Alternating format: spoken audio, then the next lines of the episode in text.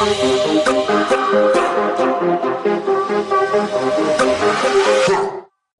now, the time fight fans all across the globe have been waiting for. It's the Trackstar Sports MMA main card with your man, The Voice. As always, let's start off with some headlines and hot takes. Here she comes to save the day. With the fate of UFC 222 on the line, Chris Cyborg steps in to face yet another Invicta Bantamweight champion in the main event. This time, it's newly crowned champ Yana Kunitskaya. Cyborg complained about the UFC not building a division of fighters to challenge her, and this fight seems like a wash and repeat since Cyborg came over to the UFC from Invicta. However, on the MMA beat, Ariel Helwani said that Yana was preparing for a 145 pound fight in the UFC, so it's a little different this go round. That did nothing to douse the flames that bantamweight champ Nunes has for a Brazilian super fight, and Cyborg added fuel to the fire, saying she's still down to fight Amanda on International Fight Week as long as she wins in March. Now, Damon Martin reported that Nunes versus Pennington is being looked at for the fight card that takes place in Brazil in May, which is a pay per view. And if you know anything about the UFC and Brazil, they've got to have Brazilian fighters on the card to make it worthwhile. And that might be a quick turnaround for the Lioness if she were to come out victorious. In other UFC 222 news, Frankie Edgar wanted desperately to stay on the card, and he gets his wish as Brian T. City Ortega has answered the call. This is a phenomenal opportunity for T City as he takes on the highest profile opponent of his career. And if he beats the former lightweight champion, the undefeated Ortega will surely face off for the title in his next fight. Bellator's first non-tent pole fight in the St. Louis metropolitan area is shaping up very nicely at the top. The main event features fake champ uh, Brent Primus versus real champ Michael Chandler. Now, what was announced earlier this week, though, is that AJ the Mercenary McKee will be taking on Justin the American Kid Lawrence. Lawrence is out of Pacific, Missouri, which is just a couple miles outside of the St. Louis area. This will be the Mercenary's highest profile fight in his young career, as he will be facing off against the TUF 15 veteran. Having won fights in both the UFC and in Bellator, the experience that Lawrence brings to the cage is invaluable. If the fight takes place where it's rumored to be held, it'll also be a coming home as it'll be the first fight that Lawrence has had in Missouri in years. Last one being at Bellator Dynamite 2, but it'll also be the place where his first professional fight in Missouri took place, which would be at the St. Charles Family Arena. And that fight for him was all the way back in 2011.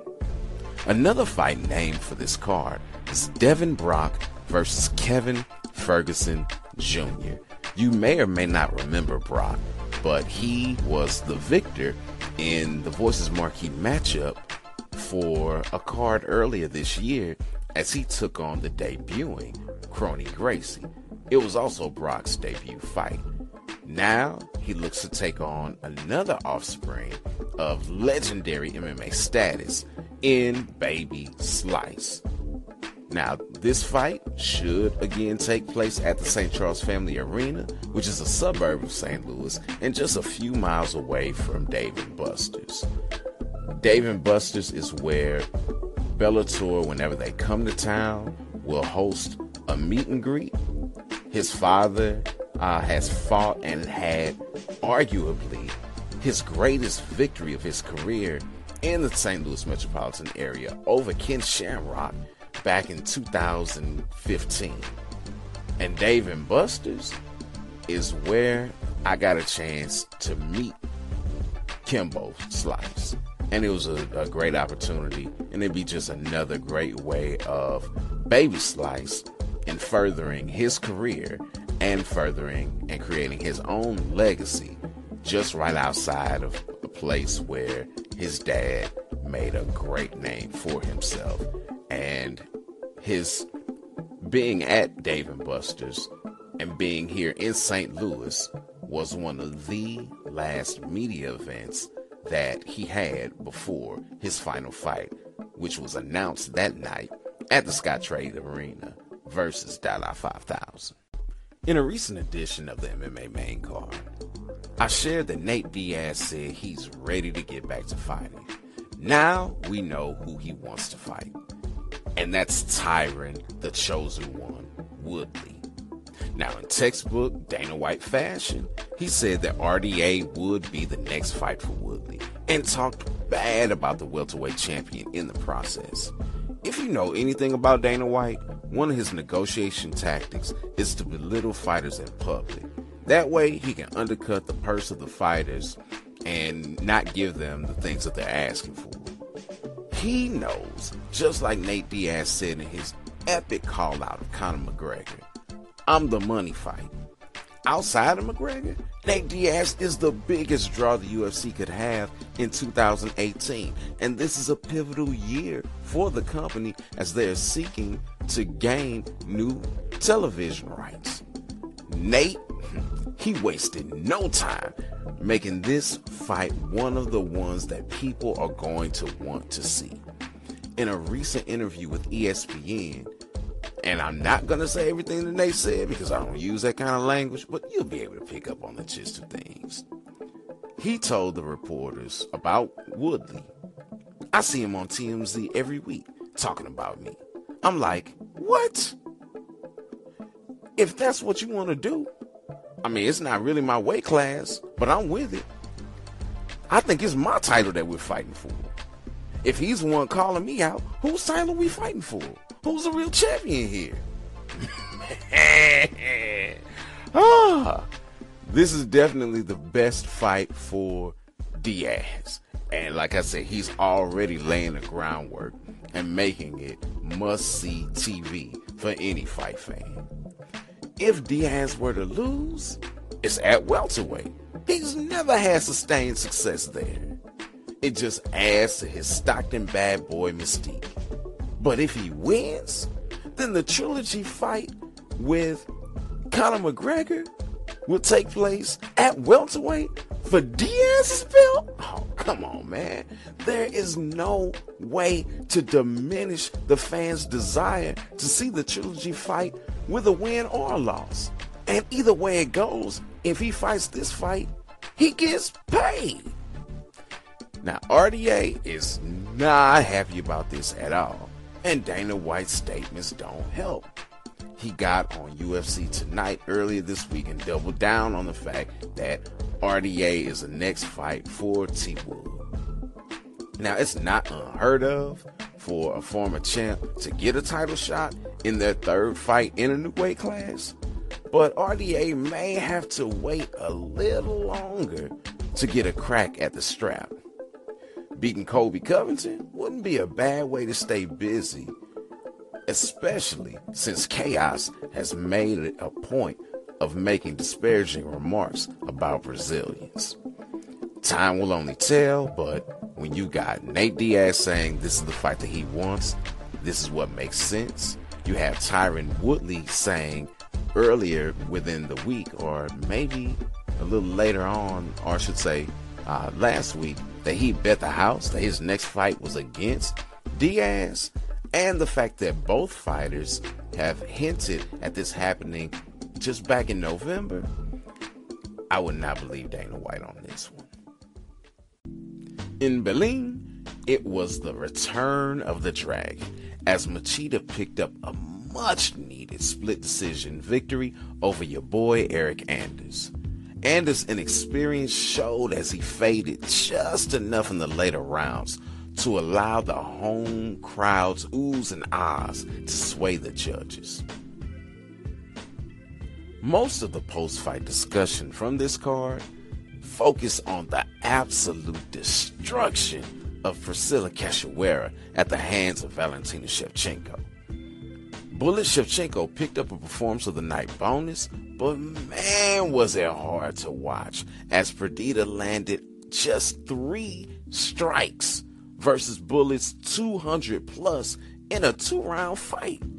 And that included some devastating ground and pound. Was this the matchmaker's fault for putting the fight together? Was it the commission's fault for sanctioning the fight? Was it the corner's fault for not throwing in the towel? Or was it the ref's fault for not calling the fight earlier?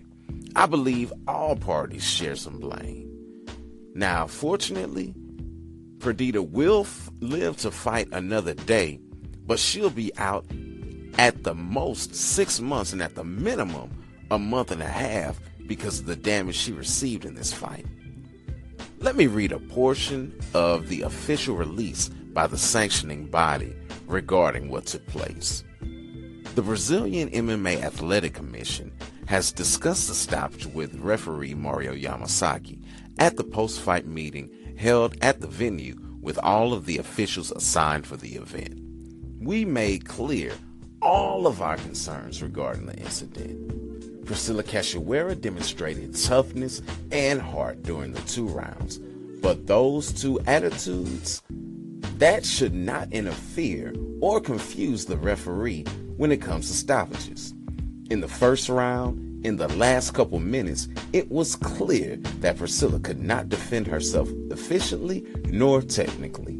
That reflected directly on the judges' scores, all three giving it a 10 8 round. Round two was the same. Obviously, with Priscilla not physically recovered enough from the previous round to demonstrate her chance against Valentina, the fight should have been called off right in its initial moments. And if the fight wasn't called off, it would have been a clear 10 7 due to what we considered an overwhelming dominance and significant impact in the round. Mario Yamasaki has been one of the best referees in MMA for the past decade and played a key role in helping our commission build the team of officials. We will discuss the next steps together and decide what is certainly best for all parties involved. With all of the noise that's been made about the poor job that Yamasaki did, both from the side of the UFC with Dana just going clean off, and so many others in the field, and then these statements that the Brazilian Mixed Martial Arts Association just made. Yeah, it doesn't look like Yamasaki will be refereeing anytime soon. The Voices marquee matchup for the main card was also the fight of the night as Anthony Lionheart Smith fell to Thiago Marreta Santos via TKO in round two. Marreta's getting a quick turnaround as he will fight David Branch in Atlantic City, New Jersey on April 21st. UFC 221 takes place this Saturday in Perth, Australia. But unlike other cards, your man, the voice, is going to have to sit this one out. I've been ill this week, and I have to preach on Sunday. So, no live coverage during the main card this weekend. Unless someone wants to send your man some funds so I can watch it at home. If that's the case, hey, I'd be happy to do that, but I cannot chance going out uh, this weekend because I, I just can't chance it. I know I've got work to do Sunday morning, and as much as I love sports, I love track star sports, and I love MMA. I love the Lord more, and me being available to give His word is the most important thing. Hey, but feel free to hit me up on all social media networks at The Voice, and that's spelled T as in Tango, H A V as in Victor, O Y as in Yankee, Z as in Zulu, E. Feel free to hit me up again. Yeah, you guys want to pitch in for the pay per view? I'll be happy to give you all the highlights from home, but I'm not going out to Ballpark Village this weekend. It's going to be a good fight, though. You got in the headlining fight for the interim middleweight title Luke Rockhold and Yoel, the Soldier of God Romero. Now, Romero, I believe, will be making history as he will be fighting for the second time for an interim title, and I don't think anyone in UFC history has done that before. Uh, but hey, more power to him. If he were to win, then it will be a rematch against the person he lost to in his most recent fight, being the undisputed champion in Robert Whitaker, who was supposed to fight Rockhold in this battle there in Perth, Australia, which Australia is his home nation. Uh, unfortunately, due to some illness and things of that nature, he can't fight. One thing that is fortunate, though, is that he was able to be at home with his wife, I believe his wife, but he was able to be at home with the birth of his brand new child. And that's something you can never get back. You can live and fight another day, but you'll never be able to have a first again. In the co main event, the Super Samoan Mark Hunt will be taking on Curtis Blaydes, and surprisingly, Blaydes is the favorite in this fight. This fight is taking place at home for Mark Hunt in Australia, as he is a native of Asia Pacific. And Blaydes, though he has good ground game, I don't know if his stand up is enough for Mark Hunt. Only time will tell, and we'll see. But again, I'm really surprised that Blaydes is the favorite in this fight. Now, the Voices marquee matchup for the main card pits Cyril Asker versus Hunt's sparring partner in Tai Tuivasa. The undefeated Tuivasa is the biggest favorite on the card, despite Asker's experience. Anytime you have heavyweights facing off, the likelihood of a stoppage is great. Ty's at home. He was impressive in his UFC debut. Two out of Asker's three losses have been by KO, while all of Bam Bam's victories have been by KO. The Silverback Asker does have three of his nine wins by submission, so look to him to take the fight to the ground. This fight has fireworks written all over it. Also on the main card, Jake Matthews has his third consecutive fight in the land down under. And the Asia Pacific native is looking for his second victory in a row, this time versus Lee the Leech Jingliang. The Leech is on a four fight win streak and is going for his seventh victory in the octagon. Both fighters' records show they have the ability to stop the fight standing, submit on the ground, or go the distance for the victory. A battle between fighters both seeking redemption in their first fights since tasting defeat opens up the main card as Dagestani Saparbek Safarov faces the Australian Tyson Pedro. The Voices marquee matchup for the prelims pits Jussier Formiga versus Ben 10 Nguyen. A 10 fight UFC vet, Formiga has only lost to UFC title challengers, even before joining the leader in MMA. Ben 10 looked like a promising prospect to feed the beast that is Mighty Mouse at 125 pounds. That was until he got derailed in his hometown of Sioux Falls, South Dakota, back in July 2016. Since then, he's only fought twice, both victories, and none bigger than his submission of TUF champion Tim Elliott.